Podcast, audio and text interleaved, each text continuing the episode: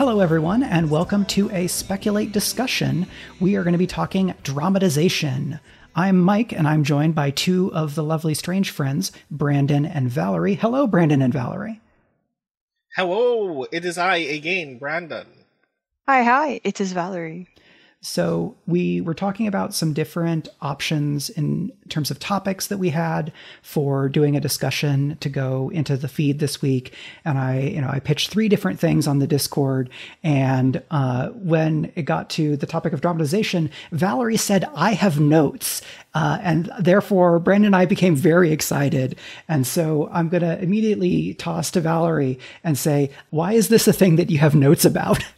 Oh, gosh. Okay. So the thing is that dramatization versus exposition, which is usually like the flip side of it, right? They're two things that are held up against each other. And almost always people get super salty about the use of exposition. There is just this intrinsic, like, trained anathema towards it that in a lot of ways doesn't actually make sense, because exposition is a really super vital part of fiction and also a vital part of a lot of TTRPG playing.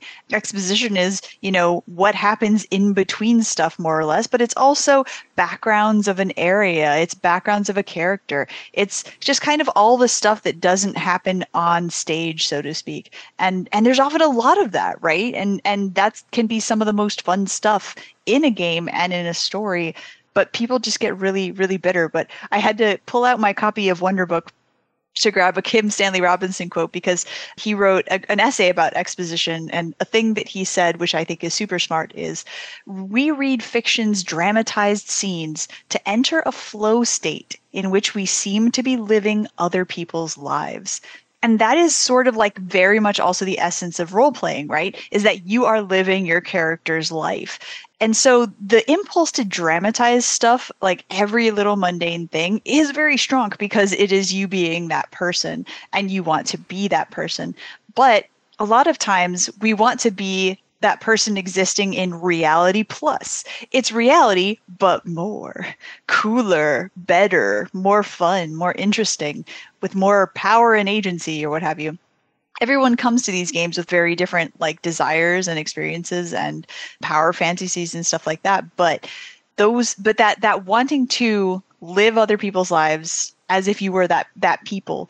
What parts do we want to live? That's really kind of the foundational question of what do we dramatize versus what is exposition. I think that comparison in particular is, like, one of the things that I think is most poignant about the conversation in general. It reminds me of something that kind of idly came up, like, backstage in Zoom while I was chatting with the other players for the Eberron campaign that I play in on Greg's channel. A handful of folks, because they all already are working in the same shared world, essentially, and I'm trying not to give a great deal away, because I'm sure accidentally I'll end up giving up some information that I'm not supposed to be privy to. But at one point, John Helfers, who is also an editor for Catalyst Game Labs, was asking, what do you do in an audiobook when someone uses an acronym that you're not sure the audience knows what the acronym is or means? And it got into this very interesting discussion about the fact that there are acronyms that we use right now in the real world, where some of us will spell it out when we announce it, and some of us will say what the acronym has become in terms of a word, and how we justify the ways in which we make those kinds of distinctions is a thing that happens in real life because we don't tend to think about it. But a story, in a lot of ways, in other problems than this, obviously runs the risk of, how do we make normal information available to a reader who has no idea what it means?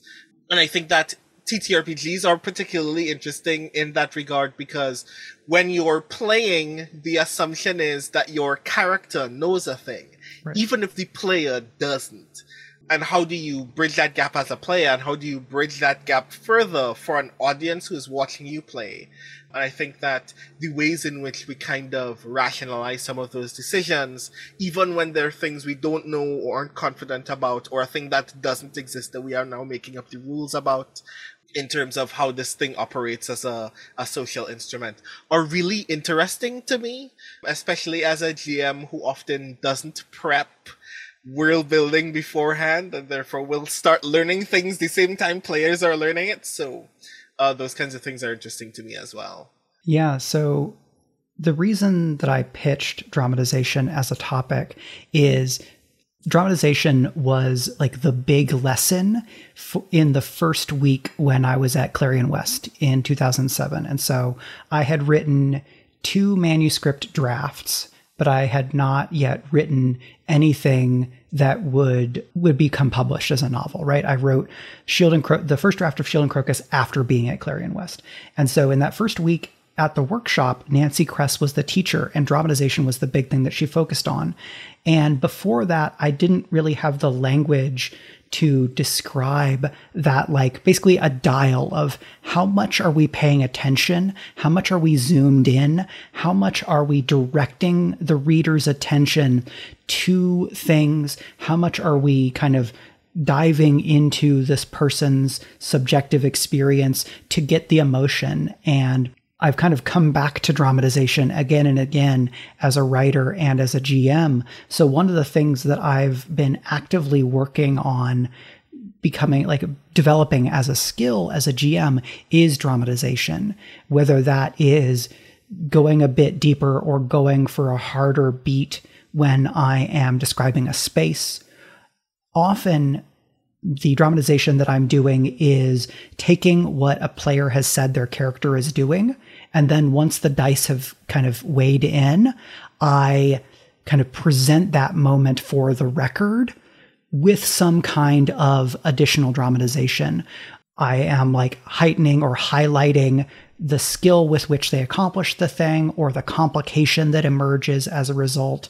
Or I will kind of dramatize that moment and then extend or flow, let that moment flow into another story beat, right? Where a player does something, we roll, okay, so you accomplish the thing, but there's a consequence. And so I describe the character accomplishing the thing, and then I dramatize the consequence. Or I might dramatize the next threat, kind of using the language of like, show them the barrel of the gun before you fire, right? Make a soft move of presenting imminent danger, telegraphing what is about to come. Do that before you follow through. And so dramatization for me when I'm GMing is about basically the volume of emotion or detail that I'm trying to bring to the scene, as well as the volume of emotion that I'm trying to bring the players to, inspire in the players and or convey to the players and or an audience for actual play, where it is that we are in the story, right? More dramatization probably means a slower pace. It means more detail. It means trying to convey the emotions of the moment. But then there's also moments where it's useful to cut to the action, right? Part of cutting to the action is exposition. It's editing in your mind, thinking, what do I need to say and convey to connect the scene we're leaving to the scene we're in? And there's a lot of really famous exposition in fiction for sure, but then also I think some of what people think of when they think about actual play is not just the dramatization of like intense character RP, it's also things like the exposition of famous GMs. Like Matt Mercer is famous for his evocative exposition. And that's like, it's more like a continuation, a continuum of expository kind of terseness to like purple prose dramatization. It's not one or the other. It's some consciously decided upon version where the GM is making a judgment call of, this is how far I have to go. This is how deep I have to go. This is how much I want to linger on this moment to get across what's important in the scene. Yeah, I'm going to talk a little about, because I think this leads into, in fiction, one way of conceptualizing scene work is through motivation reaction units. And just quick primer on motivation reaction units. Basically, the idea is you start with a motivation, which is some sort of external objective thing that happens. It's an action, it's a sensory experience, just some sort of a thing happens. And that leads to the reaction for the character. And that's the internal subjective response to that motivation. And it happens immediately, happens instinctively. And typically it's broken down into three stages. You have the instantaneous feeling, then you have the unconscious reflex, which is like just a reflexive response. And then you have the conscious rational action. And so it's interesting in role-playing to think about, you know, what your characters are doing in those moments when stuff happens to them. You have the feeling, you have the reflexive response, and then you have the conscious action response. And a lot of times I think this is something we do intuitively. We just do it when we're playing the game, because that is how we think of this stuff. We have our feels and then we have our responses.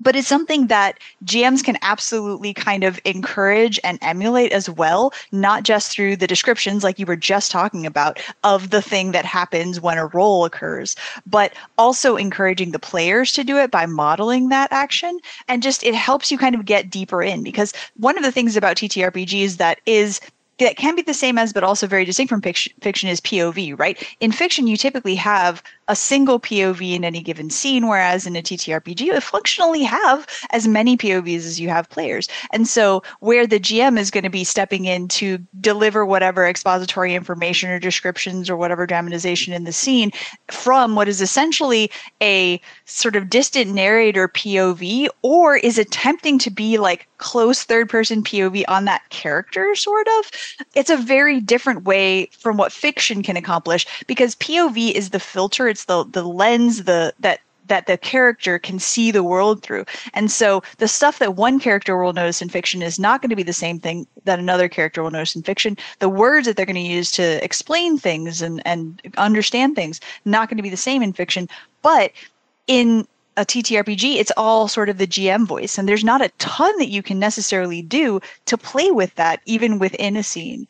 And so that's one of the kind of key differences, I think, between role-playing and writing, is that POV that is a very different animal, so to speak. So I find this utterly fascinating. I've never heard of motivation reaction units before. And now I'm like, this is going to stick in my brain forever, and it's never going to be dislodged. But something very interesting kind of linked that back to what Mike said about the GM distinction between dramatization and exposition, which is one of the difficult things as a GM is also the obvious fact that you can be long-winded in either direction.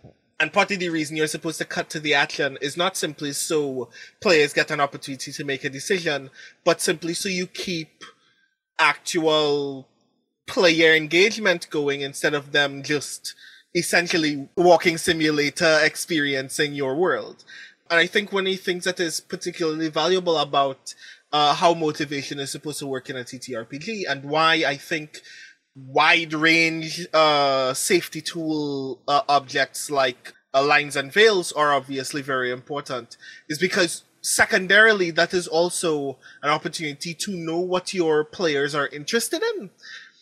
So you have triggers for your players, so when you cut to the action, the thing that you're doing is finding the thing that is either going to very deeply excite your player or the thing that is very narratively significant to that character, and pulling the trigger on it immediately and ensuring that there is a time lock or a decision lock on that moment such that they have to do something in order to respond. One of the things I think I like about, because my style in particular as a GM is a lot slower than a lot of people's, partly because that's the way that I think and the way that I speak.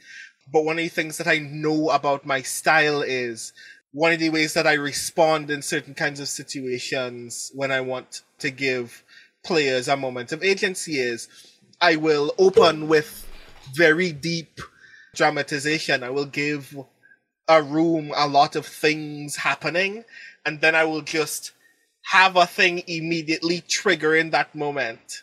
Like, move from characters just being silly and goofy to just, a bomb has gone off, a gun has gone off, someone is falling out of a window, and then just let that be for a moment and wait to see how somebody replies to that.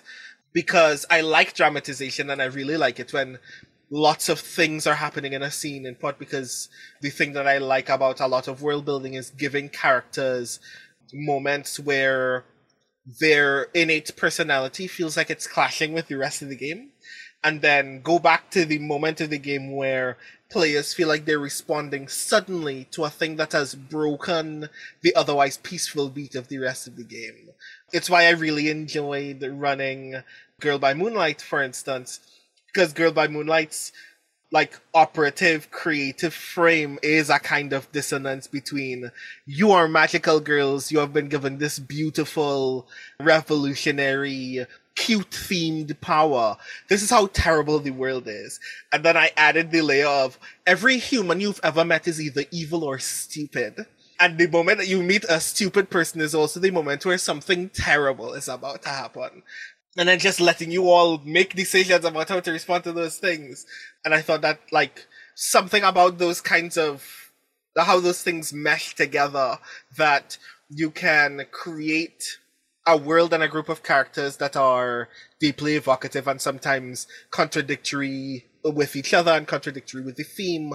And all of that is part of the toolbox that you have as a GM to kind of buffer the space between players getting to see the world as it is and then immediately being triggered into an action is very fun for me. So I just wanted to say that reminded me that I'm an evil person. So thank you very much for that. When you were describing that, Brandon, I was reminded of like something that makes a huge difference to me as a player when I am in specifically like combat oriented games. And so like I'm playing a fair amount of D&D 5e, which is tends to be pretty combat focused. It's where a lot of the rules are, and you know, that's just where it ends up being a lot of the time. And I'm playing in a few different games, or I guess two now, it used to be three. One of them is notably more consistently combat focused, and the other one is kind of more up and down about it.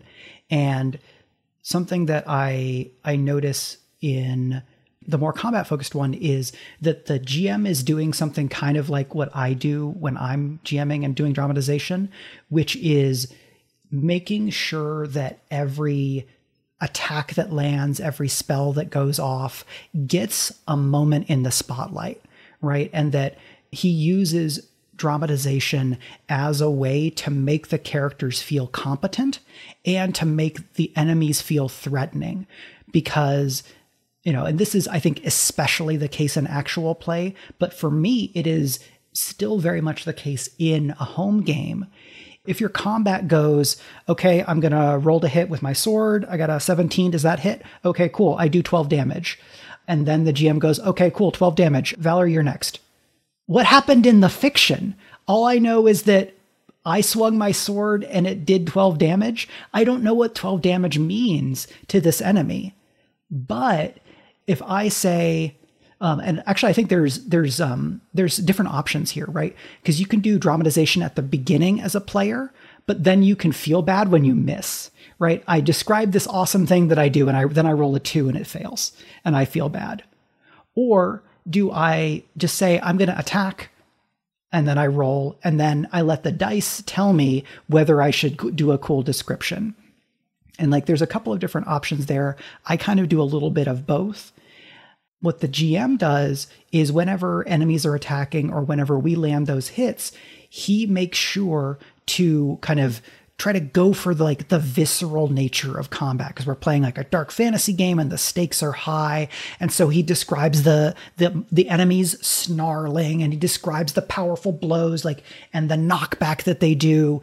And so the GM is spending the time and the energy, putting the energy into the game to try to make sure that the stakes and the emotion of the scene hit for us. And so that it reads as something more than just kind of rote choreography, because in a game with a lot of combat, if you don't take the time for dramatization, and this is my aesthetic preference, for me, a combat scene that does not take a little bit of extra time here and there, and then sometimes a bit more time to dramatize and kind of enrich the fiction so that the combat, the mechanics of the combat, then help us create these emotionally packed moments where dramatization suggests and creates the contours and the emotional landscape of that scene. If you don't have that, you're just rolling dice. It's just a miniatures combat game for me. And so I need dramatization in a game when combat matters. You reminded me of an observation that I made a while ago about actual play as a medium in itself, which is the average individual session of an actual play is longer and slower than a movie, but it is also shorter and yet somehow still longer in terms of passage of time than the average chapter of a book that will take the exact same action in it. Mm. And one of the reasons why I note that is when you brought up D&D 5e, I always personally find it so very curious that the game goes out of its way to tell us that a round of action, a turn, is 6 seconds long. And it needs to make sense in one's brain because we're also interpreting the action economy in time. But notwithstanding the fact that it means that some people are capable of running ungodly fast and jumping at a high speed and all those kinds of things. One of the things that interestingly comes out of that is if you were to reenact the average, even some of the best fights that you've ever gotten out of a D&D game in its actual time frame, what you will see is lots of rogues and barbarians charging at their enemies at a speed that is somewhat unfathomable to you, pummeling their enemies immediately, and the fight is done in a minute and a half, if it even lasts that long. But in a novel, if a fight is taking place, when someone has fired a singular round from a handgun in like a pulp mystery novel, that chapter is spent dwelling on what it looks and feels like when that bullet leaves the chamber, what it feels like when the person pulled the trigger. Did they want to kill this person? Did they not want to kill this person? The bullet misses. How do they feel about the fact that they miss? They now have to duck into a corner so they don't get shot and reload. Are they nervous? Do we get to observe the look and feel of this? That's like one paragraph, a paragraph and a half of what just of what in real time is just like a fraction of seconds. And the thing that I value about dramatization in TTRPG is that it's the opportunity for the GM will always take these opportunities because he's the GM. It's our job to lavish world building, but it's also an opportunity for players to go, even though I know that this moment is taking mere seconds, I am now expressing the feelings that I have in this beat, because this is the only medium in which it would matter otherwise. And a lot of that is just kind of obvious anyway. A lot of that is just accidentally the consequences of rolling dice as well. Because if you describe a beautiful action, roll, and fail, then one of the other things that you get to do is dramatize the act of, I think I'm so cool right now. Oh wait, I slipped on a banana peel and I'll never get to do anything for another 6 seconds. But if you wait for the die to tell you what happens in this scene, this is also your opportunity to dramatize. Am I really competent in this moment? Do I think that I'm competent in this moment? If I entered the scene feeling incompetent and I just did a nat 20 action, is this a fluke for me, or have I discovered something about my skill? And all these kinds of things that are really powerful moments to learn more about your character in this specific situation that only occurs because combat has taken place. And there are lots of other specific moments, like specific exploration moments in D&D as well, where if you were using Arcana or Survival in order to determine the circumstances that you're in, or if you're trying to pick a lock, or lie to somebody, you are having all these feelings about the fact that you have performed this action. And even though the action itself is mere beats, and in a movie we'd never get any opportunity to see what your reaction to this thing is, a TTRPG is the closest to a novel in that you are given this moment, however briefly, to actually express feeling about that moment. Yeah, I think a lot of movies do attempt to sort of mimic interiority in ways. We can't all be David Lynch's Dune. We're literally getting people's thoughts. Yeah, and look how that turned out. But somewhere my husband is rolling over in his not grave, his futon. I don't know. Anyway, so... But, like, there is a lot you can do then in a tabletop game that you can do in a book as well, but that you can't do in a film necessarily. And there are ways of sort of working through it, working around it. And in terms of like the differentiation between conflict and other stuff, I mean, another conceptualization of how a scene plays out in a book is that you have characters have a goal. They have options to choose from. They choose an option. There's some sort of conflict that happens, and then you have the outcome, basically. And so, like, that is just, again, a very simplistic, generalized way of conceiving of a particular kind of scene. But you don't always have to have conflict. And that is something that happens in TTRPGs as well. Like you were just saying with the lockpicking thing, that's not conflict. It's an exertion of skill. It's you're trying to accomplish a thing and seeing how that plays out. And in terms of fictional stuff and in TTRPGs, a lot of times instead of conflict, what you have is revelation. You have information gathering, so to speak, and you have sort of contests of wills in a way where you have different people with different goals, different motivations, different plans, and they are potentially trying to accomplish things that are at odds with each other, or one of them is simply trying to get information out of the other person who is trying to conceal that information.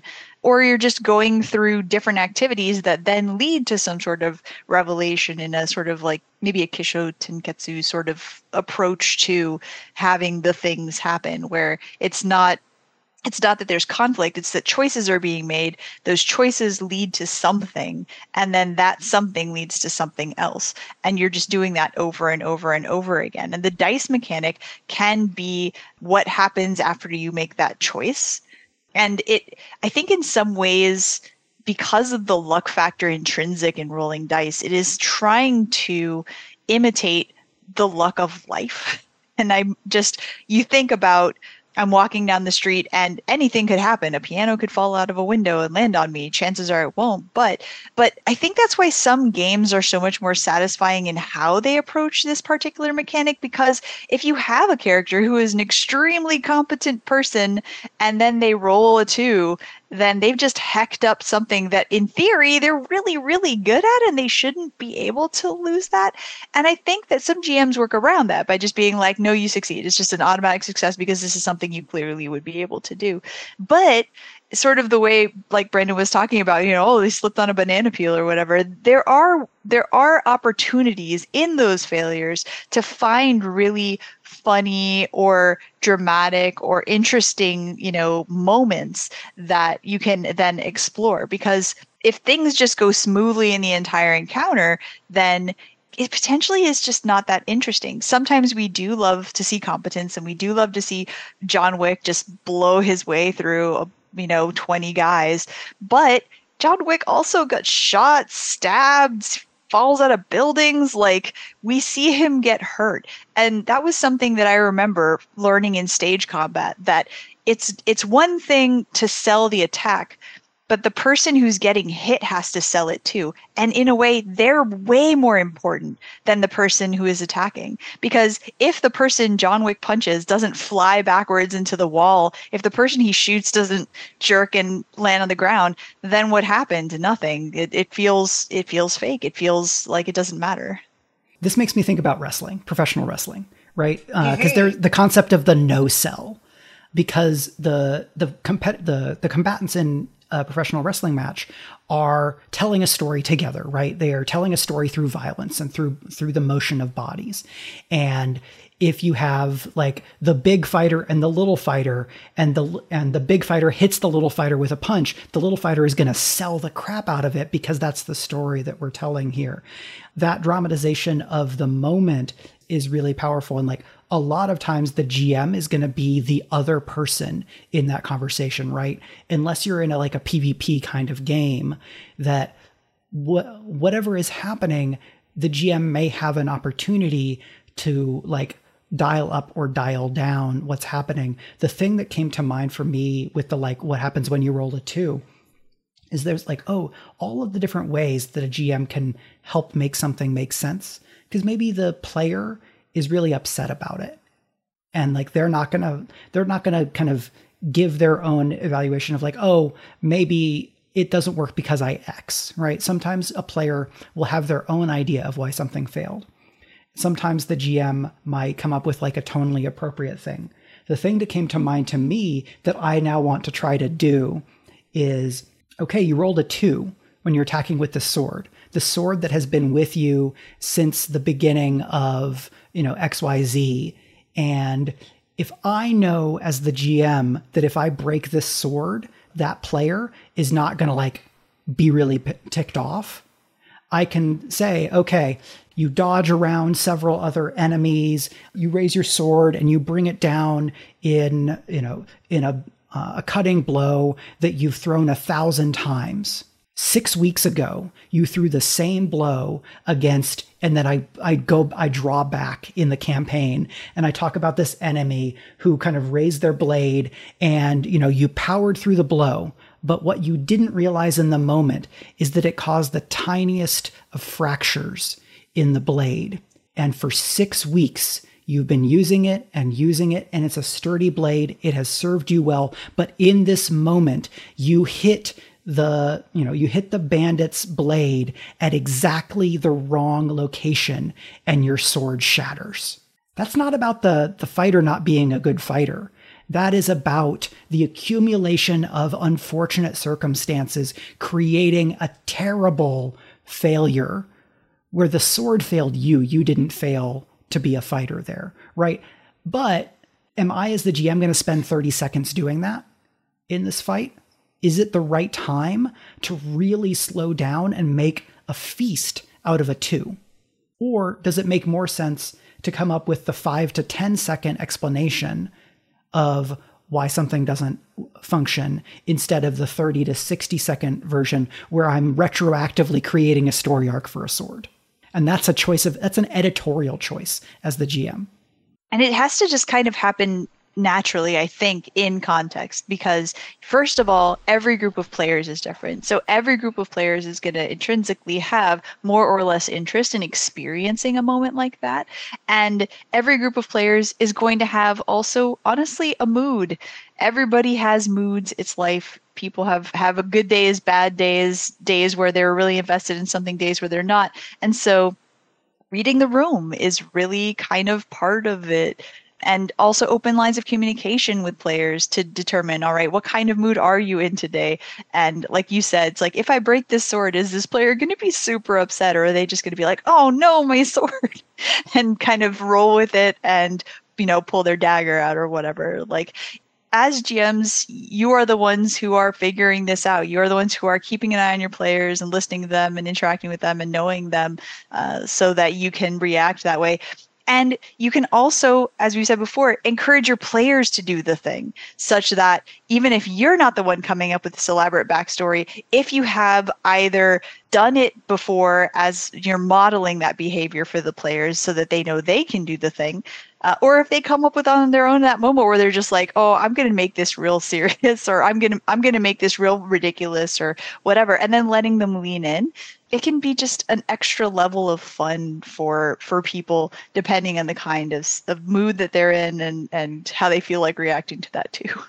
Yeah, a great tool that I've picked up is when you're not the principal actor in a moment, but you have a really cool idea, is letting whoever is speaking speak and then say, hey, I have an idea. Can I add a detail? And then another player can contribute to dramatization in that moment. I think a lot about improv. I think as more people have had the professional and academic conversation about how TTRPG plays a kind of dramaturgy, I think that the conversation about how improv comes into play in the way that we engage as players and between players and GMs has become increasingly more important. And one of the things that comes to mind as a result is, I think a lot of the time, GMs, it is easy for a GM to assume in a session that their job is to be a kind of umpire for the world, when their job is supposed to be a partner for the main character in the scene.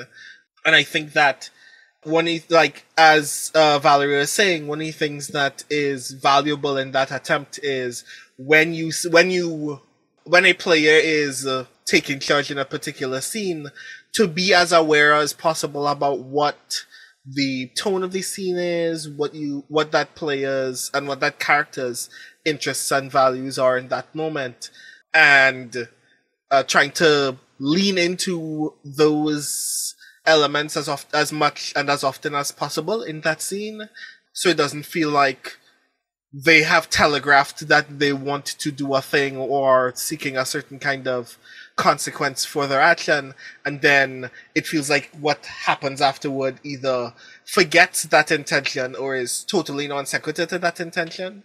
I've spoken about several times in other circumstances about how some of the least rewarding experiences that I've had as a player is when I felt like I was obviously telegraphing to the GM, yes, I know that this has happened, so now I want the consequence of this thing to be leaning a certain way. I want my death to have this kind of value. I want this failure to have this certain kind of value.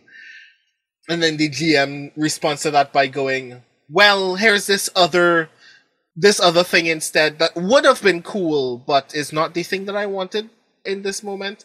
And instead it feels like you just kind of took my story from me. It feels like the analogy is you're reading a fairy tale, and in the middle of the fairy tale, your big brother grabs the book from you, tears the next page out, and starts writing something else in the margin of the page after it and tells you, well, this is how that story ends. That's not the story that I came here to read. And I feel like more GMs, and I say this acknowledging that I think that the conversation about TTRPGs has evolved to the point where this is something that more players are actively going out of their way to increase their skill in. Like, everyone's gaining XP in that particular skill. But improv in particular, and in particular the improvisational acknowledgement that you are following up from someone else, that you're yes-anding a particular kind of decision or a certain kind of atmosphere, is very, very valuable in those kinds of moments, because it ensures that even when the dice have made a decision for the story, everybody's still on the same page about the things that they want. I think one of the things that you both do pretty well a lot is let us as players decide what happens. And I think that is one of the best ways to deal with a situation like that, is that as GM, you can finesse whatever it is that the player wants so that it makes sense. But letting the player sort of take the lead on the outcome, I think, is a really good way to handle that. A move that has become one of my favorite moves is to hard frame a moment that both puts a player on the spot and gives them the spotlight. In an interview or like a conversation that I was having at New Jersey Webfest, I mentioned a moment from the first session of Valloward where I said, Zelpha, how is it that you noticed the sniper on the third floor? And so I am expositing, I am establishing that there is a sniper on the third floor. I am establishing that Zelpha has spotted them. And so I have already indicated Zelpha's competence or made room for Brandon to assume Zelpha's competence and then build the scene and backfill the justification and the process. I have not gotten pushback on that yet from players, even though I know in the moment that I'm putting them on the spot. And so I will toss to Brandon, how do you feel about those? I adore that scene, you know, in part because you're doing another version of a thing that I like to do in my games as well, but you are a great deal more forward about leaning on the fact that it doesn't just happen. but a player sees it before it's happening, which is always very cool. But part of the reason why I like those kind of moments in particular is it puts someone on the spot to respond to a thing, but it also ensures that the person who is on the spot is a person who is capable of responding, or like gives them an opportunity to find what is the most resourceful tool for that thing, while still acknowledging that it has come out of nowhere. Because the thing that I like about that scene is, we're at a party, everything is low stakes. I am literally talking to the youngest child of our house in this moment, and we're having this really touching, really heartfelt moment. And then you tell me there's a sniper, and I'm supposed to reply? I'm like, okay, cool, I guess. I guess I need to think on the spot now. And it's also very rewarding to be put in that position, because after that initial shock is the moment where we as players go, well, this is a thing that we are aware of, this is a thing that we've trained for, we have resources as characters. And then the game also goes, you as characters have all of these options at your disposal, especially when you're playing a Forge in the Dark game. The value of flashbacks is always very useful in this moment, because it means that I'm not just going, oh my god, there's a sniper at the window, and then waiting for more calamity to take place before I reply. You're asking me because I am expected to take action in this moment, and the action that I can take is valuable. So whatever I do in that moment, even if I decide in that moment to perform incompetence, you have given me that opportunity because you trust whatever narrative decision I'm going to make next, which is an opportunity for me to figure out, well, what is the kind of story that I want to tell about my character? And that's really fulfilling in that moment, to go, I have been trusted with this beat.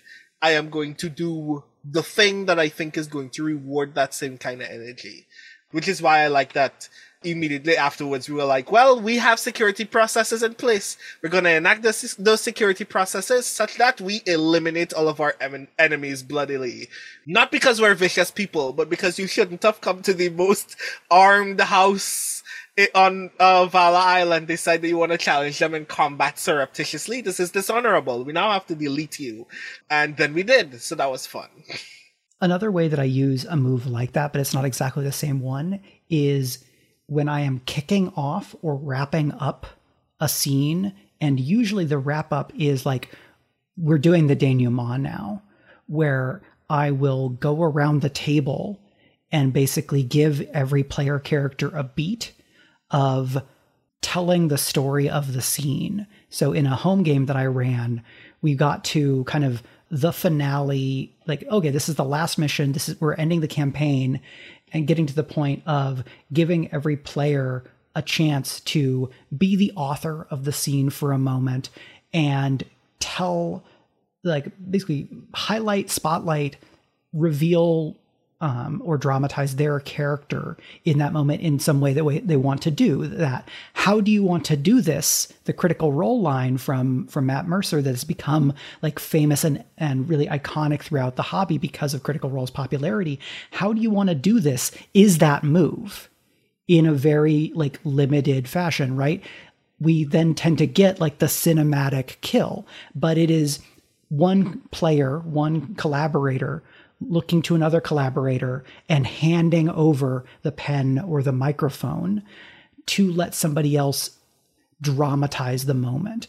And I'm very excited that we have a lot of different ways in which people are practicing that idea of sharing the mic or kind of handing over authority in the moment so that someone else gets the opportunity, the fun to play with that tool set of dramatization. Yeah, because again, it comes back to what are the parts that of other people's lives that you want to live? What are the things that you as a player want to do? What are you interested in exploring, enacting, in feeling sort of cathartically through the game that you're playing? And all of those different explorations are valid, and validating them by giving the mic, like you said, to each of these different players is really great. It's a great experience. It's what we're playing the game for, honestly, in so many ways. We want to be the character on some level, and we want to do the things the character would do and slip into the role of them and their lives. So Valerie, can I put you on the spot for a moment to share a story that I know is a cool story? Tell me. In Fractal Spire, you talked about and this is kind of player level conversation of not being as much of an improvisational player. And so I know that you prepared interesting stuff and dramatization that you then deployed that blew all of our minds in that finale. So I'd love to ask that you talk about that in terms of dramatization, if that's cool. Yeah. And so what's the thing is that, as we've talked about, you can't know exactly what you want to do in any given moment in an RPG, because first of all, you're playing with other characters, right? And so each character is played by a person, whether it be the GM or another player. And those characters have free will within the context of the game. They have the ability to do a thing that maybe doesn't align with whatever you thought was going to happen or they were going to do. In fiction, you have full control, right? You are the author of the thing. You can make the characters do whatever you feel like having them do. You can completely script the arc of the emotion from start to finish and go with it that way. But as a player, you're working with other people. And so when I put that together, I actually wrote multiple versions of that because I didn't know what was going to happen. I didn't know what that end game was going to look like. I didn't know where the different characters were going to be in the scene. I didn't know exactly how it was going to play out. And so I had several ideas of what I thought would be cool for that moment when Nina finally, changed forms.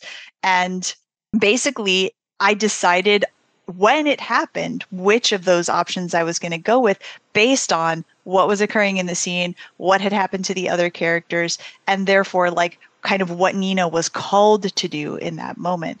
And I think that as a person who preps a lot of stuff, I had multiple things prepped, but you still have to go with what works in the moment. You have to go with what feels right, with what fits with the scene. And it is that yes and. It is that everyone is rowing in the same boat, and you kind of want to be rowing in the same direction as opposed to trying to pull the scene in different directions. You want to contribute to the emotional arc of the scene rather than shattering it necessarily. So, and do you remember what part, beat, tone, or vibe in the scene you were directly reacting to in the choice that you made? Was there a moment where you went, "We're doing this one"? Yes, and it was, I'm trying to remember the exact thing that happened, but I knew that based on what was occurring to everyone and what the bad guy was doing and monologuing about, I knew that what I wanted to happen to Nina was a sacrifice, which is essentially the way that move functioned in Girl by Moonlight, is for that particular character playset to transcend, there has to be essentially a sacrifice. She has to try to save someone else at risk of her own life, basically. And the actual description of it is what it is. Can't remember off the top of my head. But in that moment, I knew that what I wanted her to do was disappear. And part of it was because, as a character, in some ways, she has been disappearing the whole game. She, as a character, was always not transcending. She had no powers. There was really not much that she could contribute a lot. And so she was several seconds in a row, yes. Would literally fall in a hole. Yeah. And she was also kind of a comic relief character as I was playing her. She was sort of maybe not the Scooby or Shaggy, but she was there and she was doing her best and she was the cinnamon roll.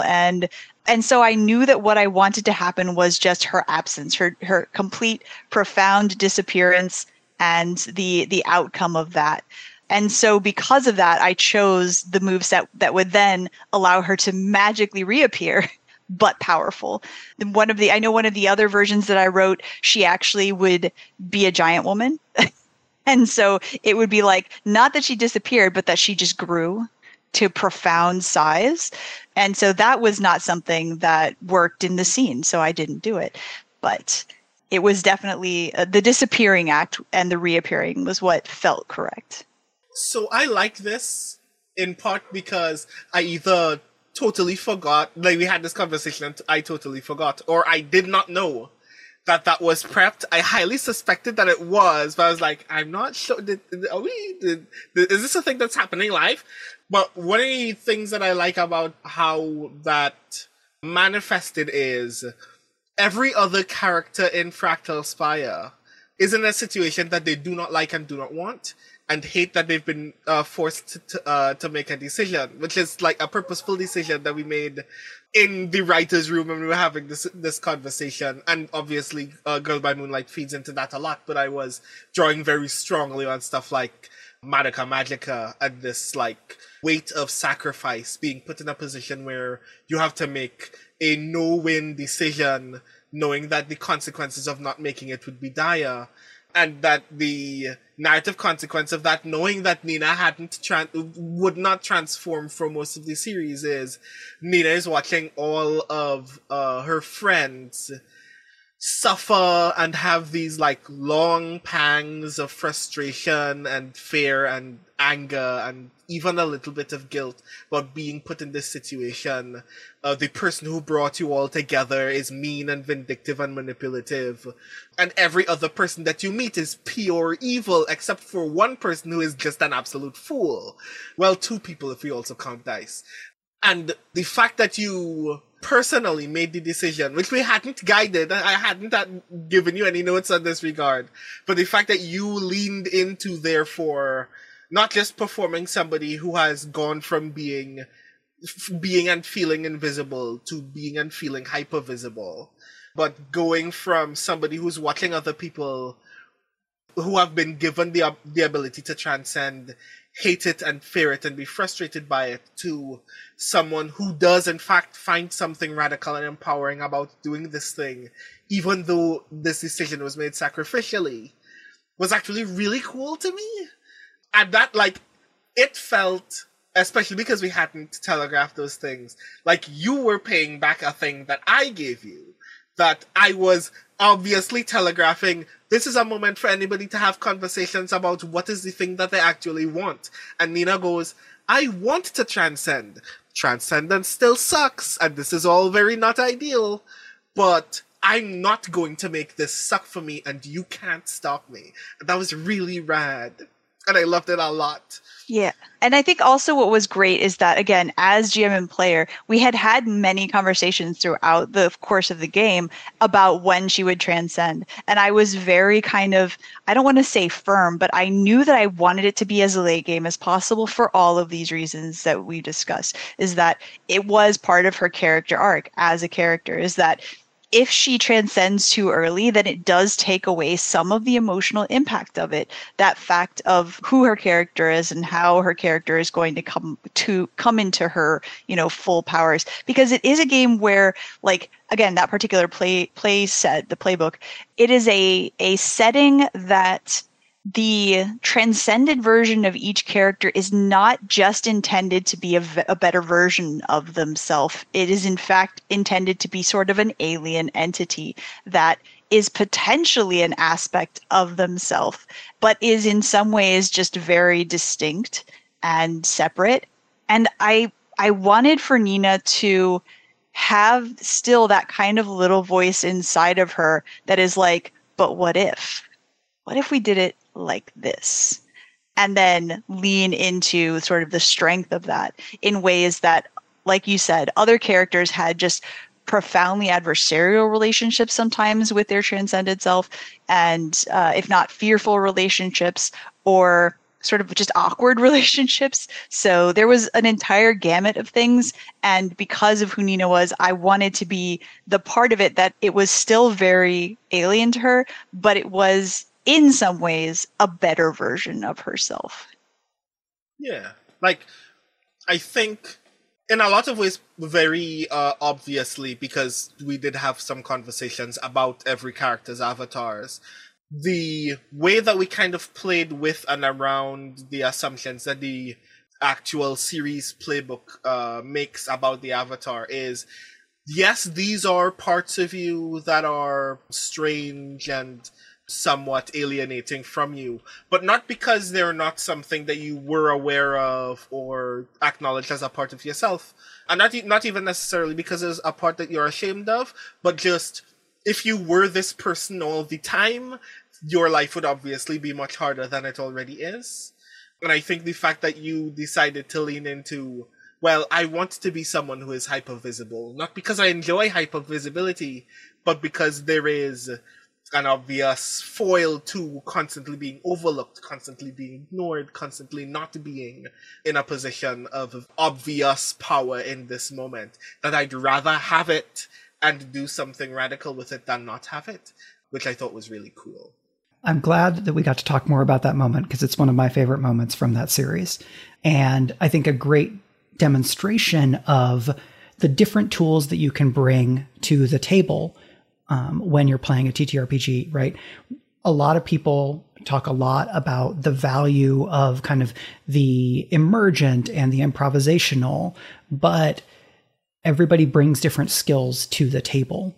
And I think that it was a really smart choice that you did, Valerie, in terms of knowing how you relate to role-playing and wanting to have the material to make a moment land with the weight that we all wanted it to do, and then doing so in a way where you had that flexibility and could adjust in the moment. So you were combining improvisation and preparation, which is something that I think is very common and a great skill for GMs to have, but then also something that players can bring to the table, where you can find a medium ground between what you are expecting and hoping for from the game and what is happening in the moment, so that you can kind of go with the flow while still getting to kind of have your moment in, you know, any given time. Something that we can't really get to because it's not in our experience, but I'm really curious about is the topic of dramatization in post-production, basically adding or cutting away from dramatization in editing of an actual play after you do it, right? You do the session, and then afterward, you use post-production elements to dial up a scene, or you cut a scene in a way that actually pulls away from, like, oh, this dramatization didn't actually go anywhere, and so it's not important in the scene, doing that type of editing. But maybe in a year from now, we will have gotten to do other things.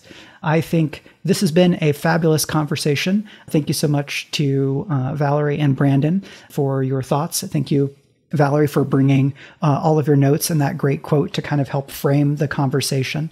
And it was fun to get to talk about all the different ways that we use dramatization. And now I'm going to ask Valerie and then Brandon to remind us where we can find your work and where we can find you on the internet. You can find me online on my website at valerievaldez.com. That is Valdez with an S, not with a Z. You can still find me on the site formerly known as Twitter, as well as on Blue Sky, same thing, Valerie Valdez. And if you are into Magic the Gathering, you can read the new Ixalan story arc that just came out, written by yours truly. Does Valerie write fantasy? Why, yes, she does. Sometimes. I'm so happy that you're writing for Ixalan. There are dinosaurs. It's so rad. Dinosaurs are great. And mushrooms. Are you into mushrooms? I hope so. As for me, you can find me almost everywhere on the internet at The Rising Tides. That's TITHES. I also have a website that is also my newsletter at brandonobrien.xyz.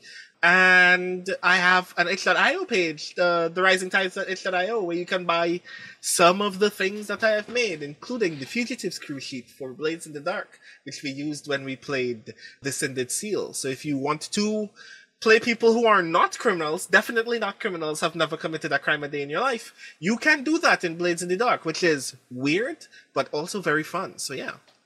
All right. And I am Mike. I write as Michael R. Underwood. You can find the all the series that I do at various on various retailers. I have the Geeky Urban Fantasy series that starts with Geekomancy. I have Dimension Hopping's story heists in genre knots. I am getting into game design and game writing. You can pick up my wacky Star Trek pastiche RPG, The Only Logical Solution is Hijinks, at michaelrunderwood.itch.io. And I'm going to be doing more game things in the future. I will also remind you folks that are watching or listening that Speculate is having our second annual fundraiser marathon on Saturday, November 11th, kicking off at about noon. And Brandon, Greg, and I have been doing lots of plotty fingers, figuring out exactly what types of and in what forms we're going to do awesome, amazing things to get people excited about the things that we're doing at Speculate, and to see if we are able to gather the kind of financial support and pledges on Patreon and things like that that will allow us to continue making amazing shows like Fractal Spire, The Case of the Cindered Seal, Valloward, and more things coming in the future. You can find me on Twitter and Blue Sky at Mike R. Underwood, and I stream talking about video games and or RPGs at twitch.tv/turbotango here and there, and you can find the YouTubes of that over at youtube.com/@MikeUnderwood. They added the you can have your name at thing. It's actually really handy because it used to be you have to have this many followers and then you get a special name. Whatever. Anyway, this has been great. Thank you so much to everyone who was here in the call right now. Thanks to the folks who are watching and listening. And we will see you all again soon. Take care. The theme music for Speculate is Yellow Wood by Greg's band, The Road. Find out more at www.thebandtheroad.com.